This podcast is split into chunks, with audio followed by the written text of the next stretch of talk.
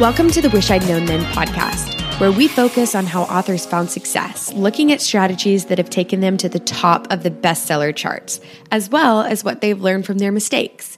Because being an indie author is more than knowing the latest marketing trend. It's about being innovative and creative and learning from your mistakes. Welcome to the Wish I'd Known Then podcast. I'm Sara Rosett. And I'm Jami Albright. And this week on the podcast, we have Sacha Black.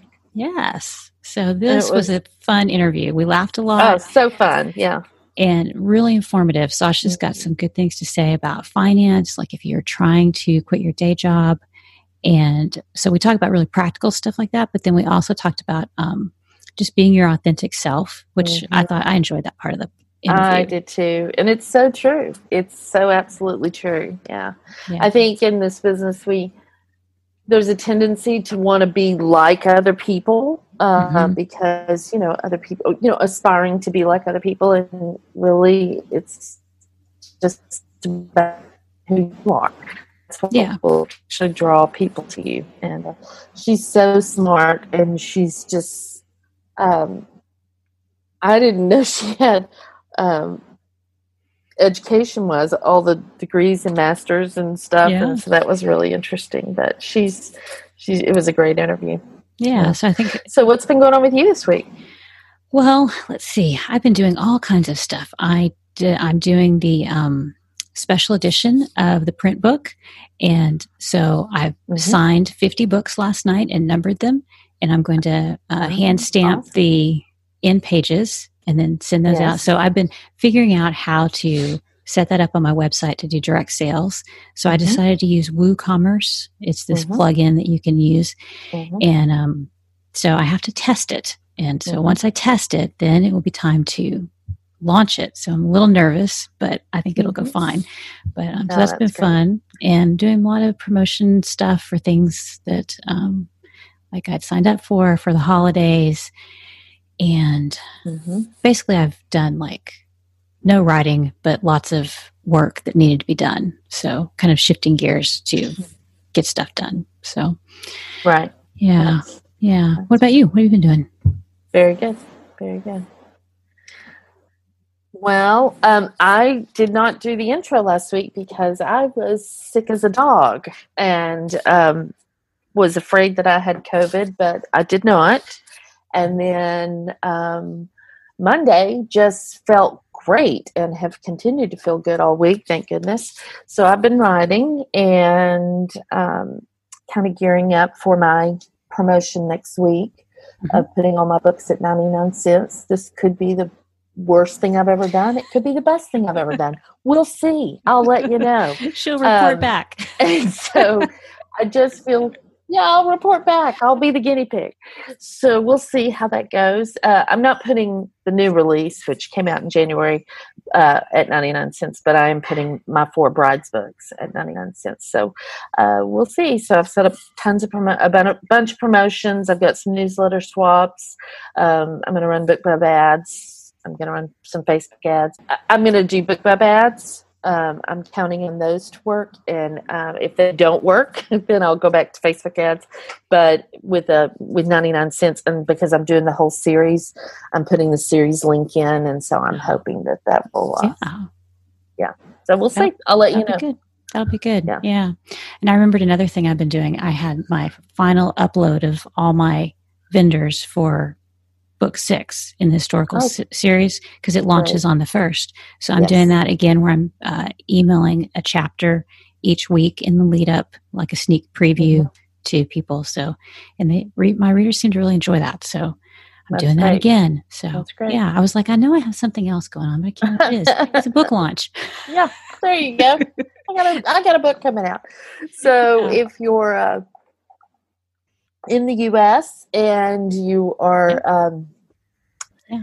celebrating Thanksgiving, whether you're celebrating alone or with family or whatever, um, happy Thanksgiving. Yeah. If you're in the rest of the world, have a good week. yeah, yeah. Yep.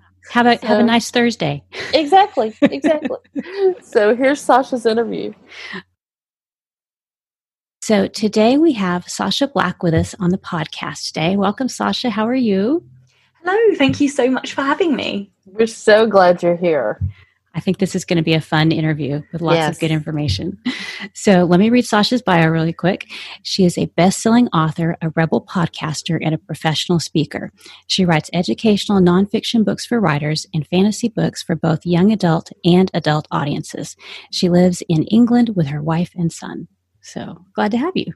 Thank yes. you. Thank you so much for having me. So, Sacha, tell us how you got into writing.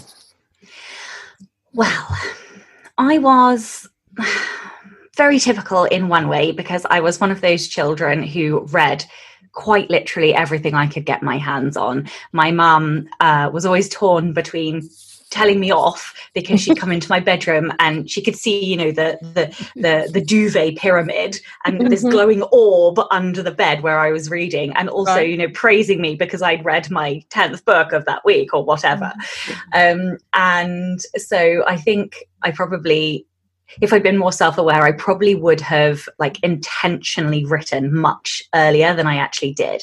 But uh, mm-hmm. uh, to my mum's credit, she uh, did, you know, very sensibly suggest that I get some kind of degree in a career as a mm-hmm. as a backup. Lots of parents do that, you know. Mm-hmm. Very sensible in this day and age. So off I trotted to university. Um, I have a degree and two masters, which is a very long story.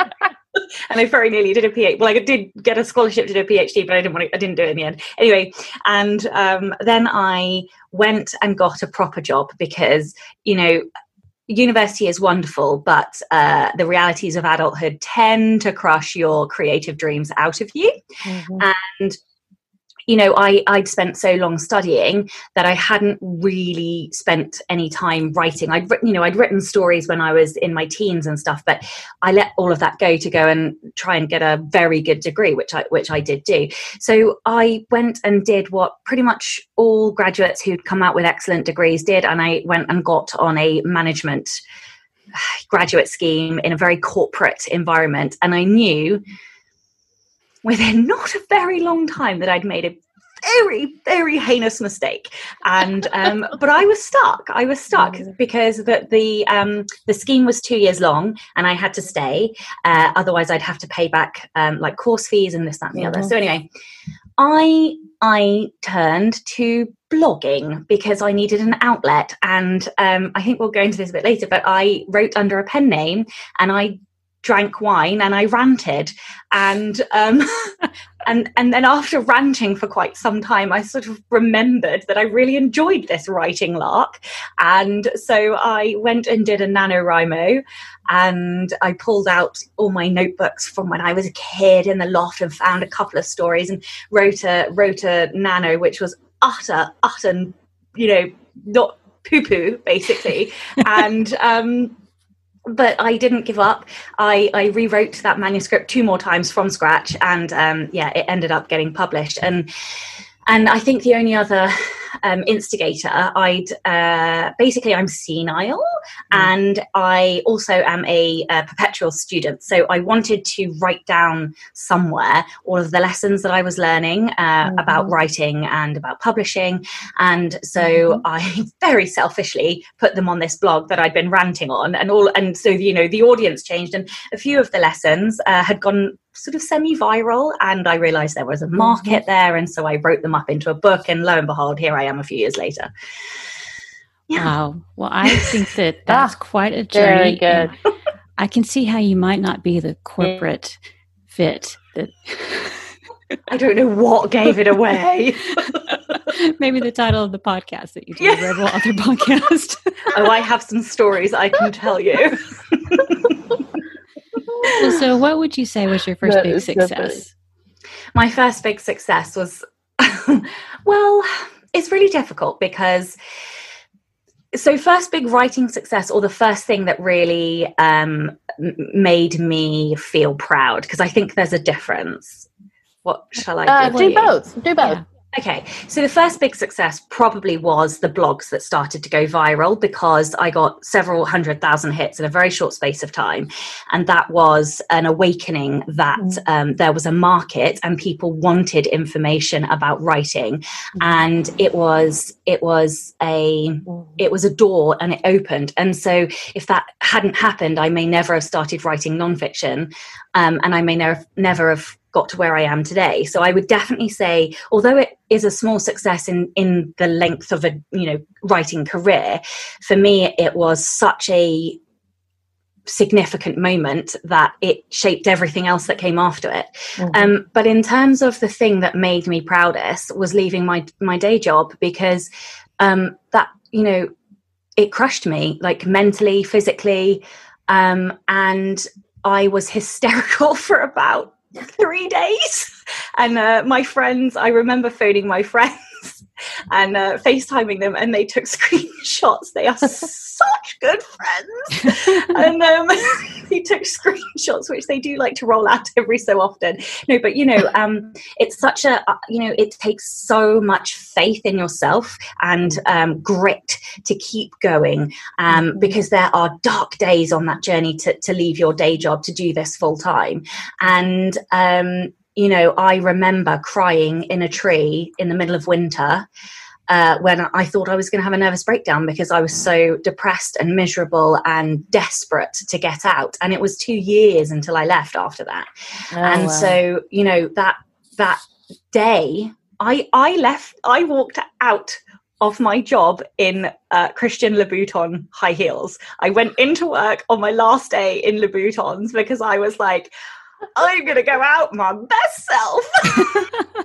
yes, I was. That was my my biggest, my first big success.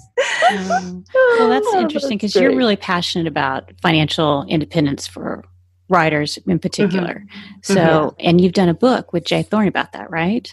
I have. So, yeah. Tell us a little bit about that and any um, advice you would have for people who would like to move into that direction. So, the very first thing that I had to do, the hardest thing and the biggest thing was to get out of debt. Now, I I think there's so much shame surrounding debt and you know, we are brought up in a society where it when you know, certainly if you're British, you're not really supposed to talk about money, you're not really supposed to talk about debt. Um, and yet so many people have debt. And um Jay approached me about this series, and that you know, that each book is a, uh, a, set of ten essays, all around a different uh, different topics within you know a micro topic. So one of the ones that I did was was on money, and I'm so deeply passionate because I had I think about forty thousand pounds British pounds of debt. Some of that was fertility treatments, some of that was student loans, some of it was car, and just you know childish being young and being a millennial where you know i want it now um, and having the wrong money mindset. And the thing is i couldn't leave my job until i'd gotten rid of all of it. Mm-hmm. and and that is really really hard when you're also miserable you also hate your job. So the thing the thing that i would say to everybody that the best thing that you can possibly do is reduce your um, outgoings so that you need less money every month after you've left your job. So if, right. for example, you earn £2,000 in your day job and yet you're paying off £800 in debt every single month, then if you paid that off, you would only need £1,200 a month. And earning £1,200 a month from your business, your writing business, is far easier than earning £2,000 a month. Okay. Um, and I think a lot of people um, don't really know what reducing your outgoings means. Everybody's like, oh, you know, I can't possibly give up this, that, and the other. Well, you can, actually you can, mm. and you probably should. Um, you know, but it's things like I stopped having takeouts. I stopped uh, paying for gym membership because I could run around the block or go on a bicycle. Um, you know, we stopped. We re- cut things out. Like I don't know if you guys. Oh no, you guys probably have like. Do you have like satellite or net, mm-hmm. I don't know what it's called. we cable, have Sky cable, cable, cable yeah, thank you. Yeah, it's things like reducing that. You know that there are so, but nobody wants to sacrifice the the good quality. You know the things that bring you a bit of joy and a bit of mm-hmm. um, fun in life. Mm-hmm. Uh, but if you have a bigger goal, like leaving your job, then I promise you the pain ends sooner than you think. Right. Yeah. Right. Yeah. Yeah. That is so when true. I um, left my job, I was the plan was that I would leave at the end of December. Like I had put out a book in November, my second book in November, and like it wasn't just double my money that I was making; it was you know considerably more than double my money, and than what I was making and what I had been making it in um, with my books. And so that was the plan. And I went into work at the beginning of December, and my boss, who was several, quite a few years younger than me, um, yelled at me over the phone. Yeah, she wanted me to do something that wasn't my job, and I knew it wasn't my job. And I had already made plans, and I was like, no, I can't do it. And she yelled at me, and I was like, you know what? Just take this as my two week notice. like I just quit. And then I and I said, I can give you a month or I can give you two weeks. And she said, I just want two weeks. And I said, That's fine. And so I hung up and went, Oh crap, what have I done? like I seriously for a second thought, I need to call her back and go, just kidding, girl. I was just joking. But I didn't. And I walked back to my office and called my husband and said, funny thing. And he said, well, this is going to be an interesting month. And I said, yeah, it is. So, but it worked out. But it was sort of that I I was just at the end. And when you're making, Mhm. you know, at, at that point, I had already been making more than I was making at my day job. And so when that's the case, it's very hard to stay very serious about your day job when you know you can do something somewhere else. And we had done the things you were talking about too, kind of reduce things so that we were in a better position. But Mhm. yeah, it uh, yeah, it was a uh, very stressful month, but it, it worked out. So you handled it way better. Louis Vuitton's much better. well, I don't know. I put myself through eight years of misery. Oh, you know, we're here now. That's but right. you got a book out of it, right? That's right. exactly, exactly. right. Yeah. So and you can tell tell people. You can Yeah, tell people exactly. that they can do it too, which is Exactly. huge. They can, they huge. can. Because I honestly, like, I, I genuinely thought it was never going to happen because it felt Mm. endless at the time. Like, it literally felt like an endless amount of money that I would never be able to pay off. And I just, I was so stubbornly, like, determined to be able to walk out of that job that I just poured every single cent I had into getting out of debt. That's so awesome. And then I'm assuming you had the support of your spouse as well to do that. um, to get out of debt or Yes, to leave my yes. day job. Well, kind of both, but yeah. Yeah. So I I paid off no that I paid that off myself out of my Okay. own salary. So yeah, I um my partner obviously supported me. Mm-hmm. Um but uh no, we've always paid 50-50 for everything and I paid Mhm. off my debt by myself. Oh wow! Wow. Well, Yeah. that's great. That's great, though. But um because I think it's important to have a supportive partner when you're trying to do Mhm. those things as well, too. So, well, tell us what you uh, wish you'd known about writing and craft. So I I had to think about this because I have learned so much and and I think it actually comes down to something really fundamental. I wish I'd learned how to learn effectively earlier on because I think I would have developed my craft quicker. Um, and somewhere along the lines, I stopped learning in a way that I I love to learn. So I think everybody learns differently. Some people are, you know, they can listen to audiobooks and just pick up craft and punctuation from that.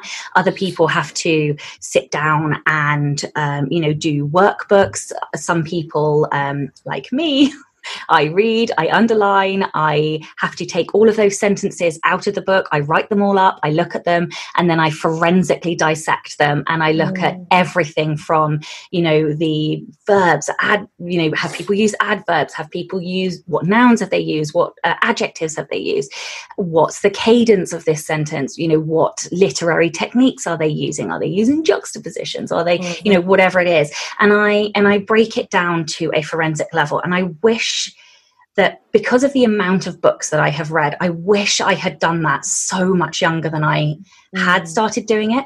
You know, I didn't even when I started writing. I, I it took me a while before I started reading like a writer, and um, so yeah, I think I think being very intentional with how I read, and you know, every book I'm I'm reading the the Book Thief right now, and like every single book I read, I I will sticky tab things, and you know, I know it's sacrilege. Please don't hate me, listeners, but I definitely carry a pencil. I can't break a book spine, but I could definitely write in one.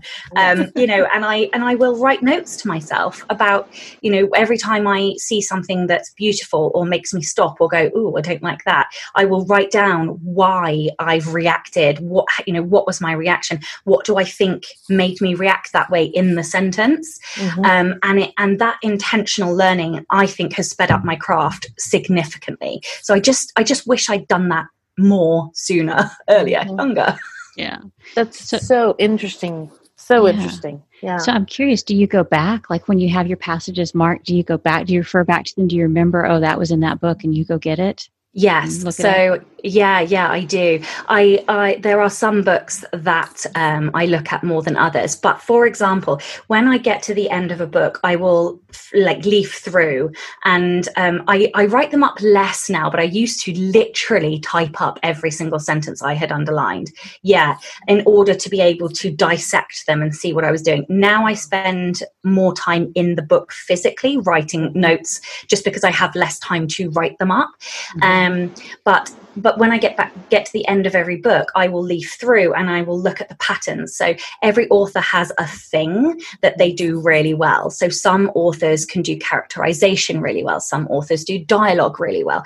And there's always one thing that I've underlined more than anything mm. else in a book and that is obviously what they have done well so then i will you know just spend some time sometimes it's only five minutes sometimes it's half an hour and i will look at um, all of the, those excerpts to mm-hmm. see the patterns that they have used you know the, the, you know the the literary techniques like i said before um, to see how you know what tools are they using to create that voice or, or the character or the the dialogue mm. so yeah i definitely i am super intentional about learning and reading now that is amazing that is yeah. awesome i don't have yeah. quite that much endurance when i'm i do remember like when i'm reading things i'll remember this was a great place and i can go back to it so mm-hmm. it's very cool mm-hmm.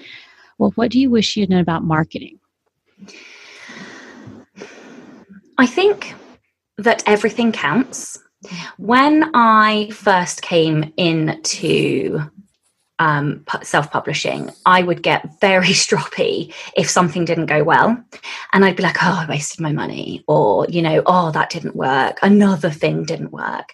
But the thing is, when you get a few more years down the line, you realize that every every book sale, every newsletter swap, every um, paid ad that you do, even if it's not, you know, 100% ROI at the time, mm-hmm. it is having an impact. It is growing your audience. And I, so I don't think there's a single technique or a single, um, you know, trick or tactic that I wish I'd known about. I just wish I'd been softer and easier on myself to say, no, you know, you are doing a good job with the marketing because, you know, yes, okay, you only picked up three readers this time, but you know what? I still got those three readers. And so those three readers counted.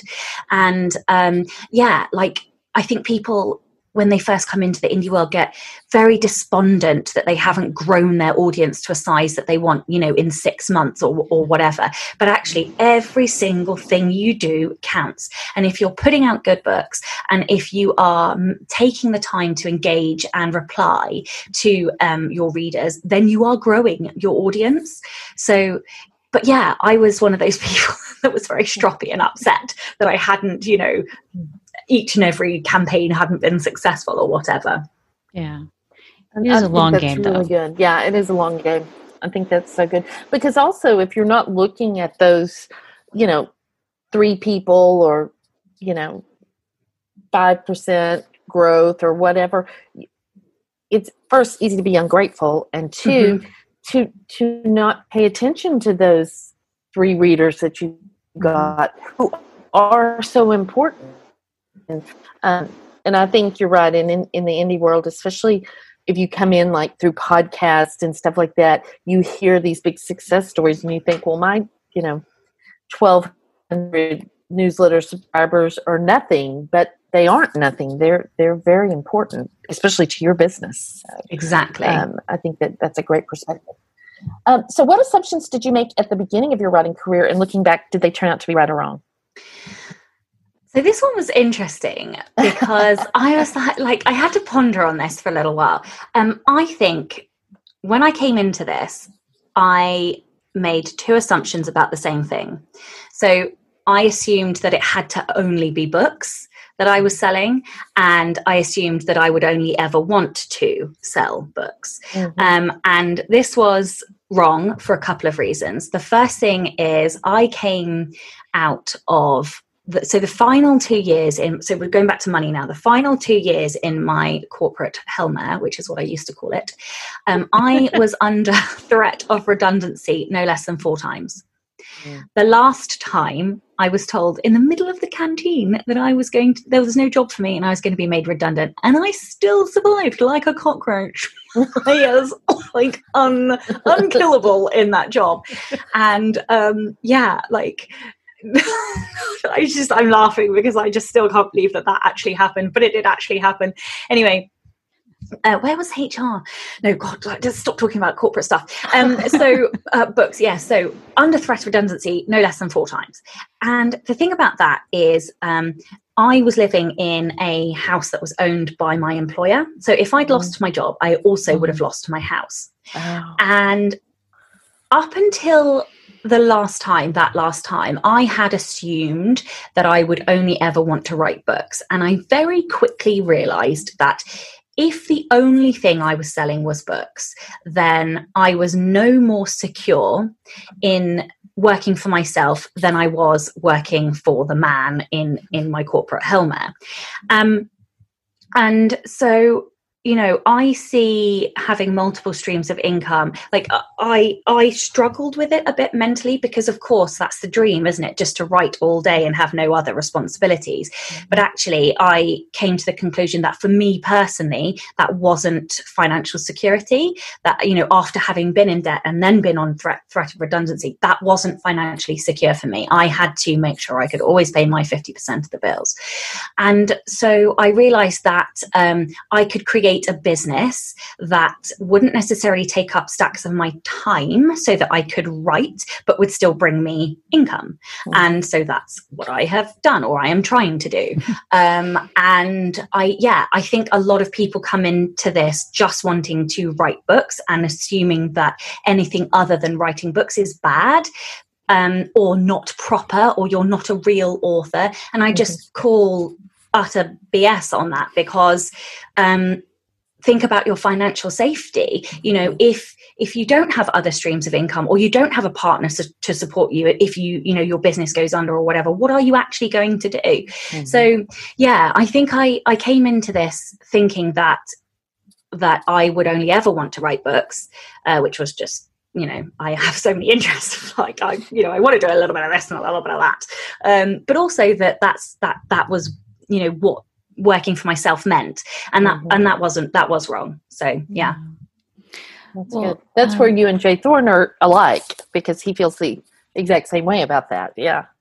Yeah and i know it's not for everybody you right. know you know and that you know i'm not suggesting i'm not suggesting that everybody has to have you know 10,000 different things going on. But i do mm-hmm. think you know having some kind of other income to whether that's a partner mm. or you know whether it's a, a, another rented property or an investment yeah. portfolio or, or a 401 or whatever you know so that you are not because we all have bad book months even the success even even when we're successful we have bad book months yep. you know so yeah and we can't control the market you know mm. and what happens in the the markets and the you know what happens in genres things go up and down so i was curious would you give kind of an overview of like how you break out your multiple streams of income to give people some ideas of different things they can do if they're interested in diversifying yep. Okay. wow. Okay. How long do um, we have? okay. Yeah. So, okay. Obviously, I have Not all of them. Just a few. Yeah, I know. Okay. So I have books, um, and next year will see me have audiobooks. I have courses. I um, get speaker fees by speaking. I have podcast sponsorship, Patreon, uh, merchandise. Um, I have um, done. I do freelance work occasionally. I do consulting. Um, what else? Goodness me. Um, I'm trying to think now. That's yeah, a there's lot. a few anyway. Yeah, that's a lot, and I think it is good to think about what else you can do because I've always been someone who is like, I just I wanted to write, and I focused on writing the books, and it's but I've also done some other things along the way and I've been wide. So that's helped me diversify. Mm-hmm. But it's really nice not to have to write all the time because writing fiction is draining after a while. And it's nice to be able to kind of switch gears and do something completely different if if you want to. I think it's great. So Right. So, all right. So, another question we like to ask is Have you ever made a mistake that turned out to be a good thing? My name. Oh no. yeah. So Sacha Black is not my real name. And okay, so I don't know if it was a mistake, but like obviously I was being very rebellious and underhand by, you know, basically publicly ranting, ranting about my day job. That was a mistake oh. um, because, you know, then I started publishing and I sold a lot more books than I anticipated. And then people started finding out. And so obviously I had to very quickly pull down um, uh, everything that I had said about my day job. um, but uh, because I had, uh, so, so really that, you know, it turned out to be a good thing because my real name is ridiculous. It's extremely long. It would never fit on a book cover anyway. Um, but um, you know, I had started this blog and then I'd obviously gained traction. I mentioned the post that sort of, you know, gave me a few hundred thousand hits in a very short space of time. And then I already had an audience under my pen name. So I, I uh, you know, I had thought about having a pen name because of my real name, but it, it kind of was a mistake. Like I, I never until it happened, I didn't intend to, to publish under this name. It right. just so happened that I built the audience and then it was too late. I had to just carry on and roll with it. So here I am. And now, like, everybody in my life calls me Sacha, apart from my wife, who's always like, huh, huh? Uh, you know, all the people are calling me, you know, Sacha or whatever. But uh, yeah, so. That's great. So, what about the opposite? Have you ever thought, done something you thought this is the home run and then it turned out not to be?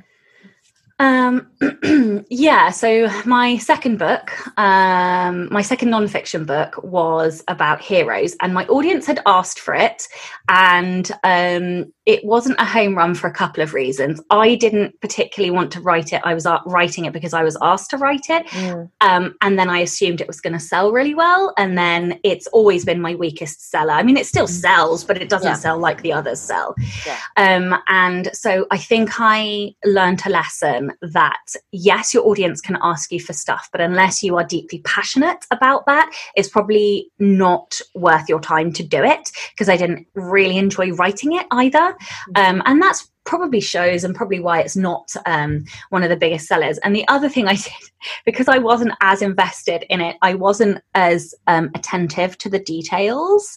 And I accidentally uploaded my workbook into the textbook um, oh, wow. file and the pre-order locked out and it got sent out to oh, all oh, no. of my oh, no. people pre-ordered. uh, so yes, definitely not a home run. Um, you know, I did salvage it. Amazon very, very thankfully um, pushed out the correct version onto mm-hmm. um, onto the uh, Kindles. But I tell you what, I definitely earned myself a fair few grays for about three days before it got pushed out. Um, but yeah, Oh, that's yeah. Oh gosh. Well, that's a nightmare. Yeah. I was updating some books and I accidentally uploaded. I have two nonfiction books and I switched them on one retailer. And somebody emailed me was like, "How can I get this? Um, how to write a cozy? I've got how to write a series." And I was like, oh no. You know my heart just dropped. So you're not the only one that's happened to. Yeah. So it is like fix. there is it's horrible. Like it's mm-hmm. this like gaping cavity of panic that just sort of like mm-hmm. you I can't think of the way it like it's bad. pulls you out you know? Yeah it's like you know it's horrible anyway. It's, it's horrendous it's really horrible. Yeah. I think that's happened to, in some form or another happened to a lot of us. Yeah Mm-hmm. Yeah. Well, we have a Facebook group for the podcast, and we asked them if they had any questions for you, and they had a couple. Oh. So, this is a question from the Facebook group from Claire, and she would like to know. She says, Sacha's amazingly productive across a lot of different areas. I'd love to know her tips for moving from one thing to another quickly without lo- losing focus or momentum, and how she gets so much done. Okay, so do you guys know? Um, uh, this is such a hard one to answer, and, and and also very very easy to answer in the same way. Have you guys ever heard of like Becca Syme and her strengths? Mm-hmm. Yeah. Oh yeah. Okay. Do you guys we're know both, your strengths? Yeah, we're both. Yeah, we're both okay. fans. Yes. I'm number one competition ah. and number ah. two achiever.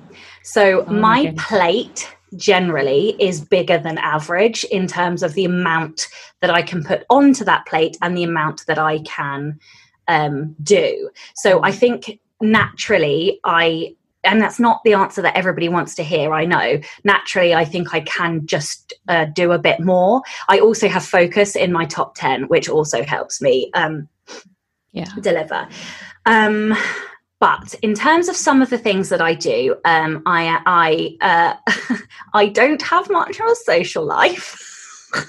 because this is everything to me. So you know, and and and the last you know year we've we've no nobody's been out, nobody's done anything. So I, I you know I I sacrificed my social life about five years ago and haven't really had much of a social life since. So when I um when I when I write, I tend to write in sprints uh, on Zoom. So I'm super accountable. I have like one other person who I'm on Zoom with, and they know if I pick up my phone. So there is there is no procrastinating when you are sprinting. So I use sprints. Um, what else do I do? I know uh, I have a very very accepting wife who allows me to work in the evening sometimes um, i definitely you know if if we're watching something in front of the TV, I overwork. I'm not going to lie. I will usually have my laptop out because I just love what I do. So I do it all mm-hmm. of the mm-hmm. time. Mm-hmm. Um, what else do I do? I set goals, uh, usually quarterly, and try and put a set amount of things in a quarter. Um, what else do I do? It's really hard because I don't know. I am like a juggernaut that has na- such narrow vision that I see nothing else other than completing a goal, and everything else just just goes away. I'll get up early. I'll go to bed late. Um, you know, I I have very set boundaries between three p.m. and seven p.m. when my son uh, is at home. You know, he's not at school, and when my son is around, it's son time, and then mm-hmm. then every time every everything else is not son time. So you know, mm-hmm. it's work time. I don't think I have a good a good answer. Oh, lists. I love a good list, and um, I have a weekly list and then a daily list as well. I don't know if that helps people. I hyper focus, like and and oh uh, noise cancelling headphones help as well because then you can't hear children. Yeah. It's always a good tip. Yeah. That is yeah. Yeah it's a great tip. not necessarily always for children. No. So true so true. So james in the uh, facebook group wants to know how did you get to be such a bad a? And how can we achieve your level of bad aery Oh, this one I love. keep it clean, people. Yeah. Trying to keep it clean. Um, so you need to be born with an authority problem. Yeah. Um, so we're back to the strengths again. Yeah. So, uh, hmm. Well, I think um, whenever anybody asks you to do something, say no. Mm. Um, always. So I, I have a rep- I have a reputation for uh, like breaking the rules. Basically, um, the way you do it is by not conforming to anything. So, for example, um, I worked in an, an, incredibly corporate environment, and they told me I wasn't dressed corporately enough. So, I rocked up in leggings and Converse trainers the next day and every day thereafter. So, it's basically when people tell you you know because you have to have the mindset that um you know you, you are effective at if you're good at your job then who cares what you're wearing? Who cares right. what your shoes are like? Who you know these things don't matter. These things are you know policy that are nonsense throwbacks from old boys clubs. So challenge everything uh, it's probably why I had to leave. I'm sensing a theme um, you know, but it's so much so that they told me my personality was a risk to my reputation. Oh, honey, like my personality is my reputation. you know. So, yeah, like challenge everything, never accept anything at face value. So, you know, I'd be told we have to do it this way. And, and then i'd be like but why? And you know they they'd be like uh, uh, uh, and i'd be like mm-hmm, exactly. So why don't we try it this way? And i was always right. Um, you know so so i'd come up with these inventive ways to do things. God they hated me. And um, yeah so so challenge always always think creatively. Don't accept what you're told at face value. Um, a lot of sarcasm a good good spoonful of gin mm-hmm. and um, really killer heels. Awesome. Awesome. Well i love that because you have just leaned into that. Like that's for your podcast is the rebel author podcast and that's just you. And so i think that's what people are like if they see that in you and they want to do that. It may not necessarily mm-hmm. be that they're a rebel, but they find what makes them unique. And so mm-hmm. I think it's cool how you've integrated that into your writing life. Just thank you. Yeah. Yeah. It's very cool. Absolutely. Absolutely. Yeah. So, next question. Nathan says, I love Sacha's book on villains. I would like to hear her talk about what people do wrong in creating villains. This may be a whole nother podcast topic, but Can you give like some high level? Um, yeah. Okay. Tips? So the biggest one is them not having a very crystal clear motive. Doesn't matter mm-hmm. whether they are a villain or an antagonist. Obviously, in like romance books, you don't really have villains. Villains are people who hurt people. You don't really have mm-hmm. that. So it depends on the genre that you're writing, but not having a rock solid motive. Like, why are they doing it? Yes, but you know, is that realistic? You know, that reason. Is there a justification and and a backup justification as to why they want what they want or why they're doing what they what they're doing? Um, putting your villain on like the opposing side of your book's theme is helps you to do that i think um, so you know like in the hunger games um, if the theme is sacrifice and and katniss sacrifices herself to save other people whereas president snow sacrifices other people for his gain. So, you know, um, his motive is well, anyway. So, yes, make sure you have a solid motive and that you're like to help yourself do that put your your villain on the other side of the theme. Another thing that people do is they don't give the villain any personality and um, by personality i mean that they are a, a plot device. They are there solely to cause problems for the um, hero. Mm-hmm. and so if you in if you ensure that your villain has a life outside of the plot that really helps. You know you don't have to necessarily put acres and acres of this life onto the page but it's just the odd little mention here and there to to make them give them that depth. Mm-hmm. and added to that the last thing that i would say is to give them some some redeeming feature. Now everybody says redeeming and they don't really talk about what that means um, but what it means is you know give them something to care about or show that they they have kindness despite their flaws. You know um, not everybody is an a-hole all of the time. And so can you know does your villain have a family member that they care about? Do they have a pet that they love? Do they do they perhaps show mercy on the hero at some point? You know you have to have they talk about this save the cat moment for the hero. Um, hopefully everybody knows the save the cat moment. Um, but you know you kind of need a save the cat moment for the villain too and not many people actually do that. Mm-hmm. that is very interesting. I hadn't thought mm-hmm. of that. That is very cool. Yeah. i like that perspective. So switching gears i'm not going to follow up on that because we could go down that trail for a long time. So um, i also wanted to ask you about ALLi because you're very involved in ALLi the alliance of independent authors. So can you just tell us a little bit about how they help authors in case somebody's not familiar with them yeah, absolutely. So, ALLi um, is the Alliance of Independent Authors, and I I don't know if, if this is a correct way to talk about them, but I kind of see them as a union for indie authors. Like we have no trade union. Well, that is what ALLi do.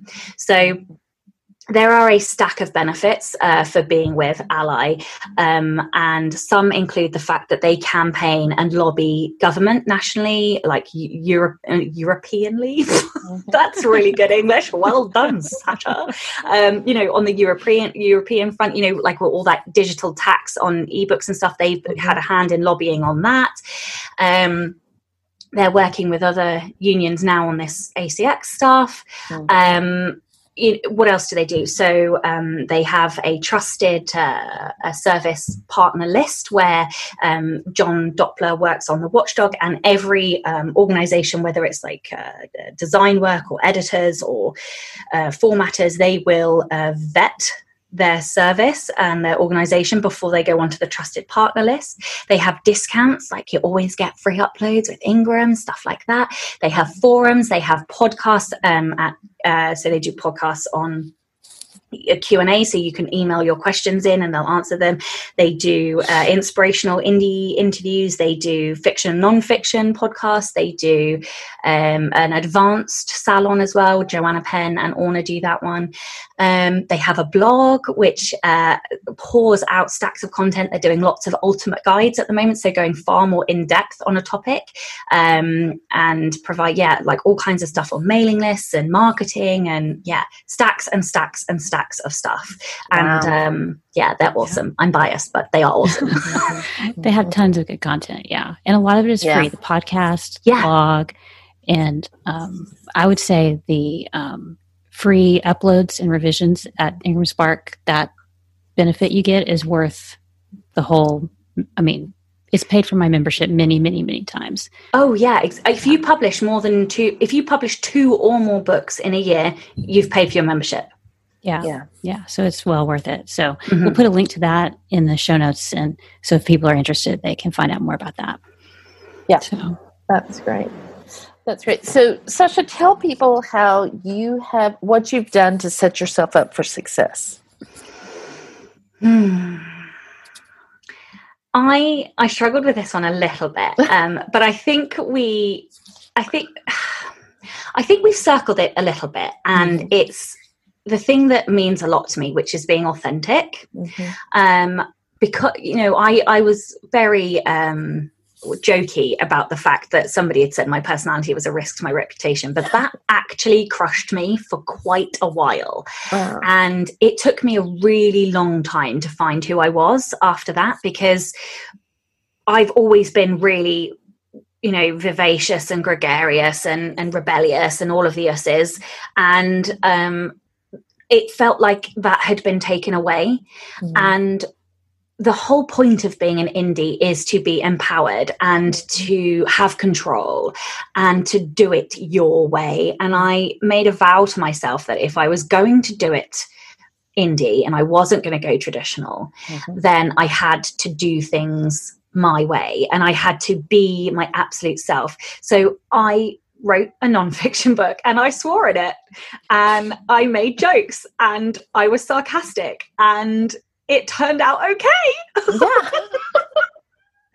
and you know, now I have a sweary podcast and um yeah, like I I think it was it, it was a selfish act that has turned out really unselfish because mm-hmm. what it's done is um, enabled other people to um, find people like themselves you know it's a little corner of the internet for rebels and eccentrics and people who think differently and you know everybody who was ever told that they weren't you know a hero of their own story you know well this is where you can be your own hero you know right. so um yeah i think in being authentic I, I never i didn't i didn't it wasn't like a conscious decision to, to mm-hmm. go out and be my my absolute self on steroids or whatever. I just did it because I was so sick of having to work in a place where you weren't allowed to be yourself.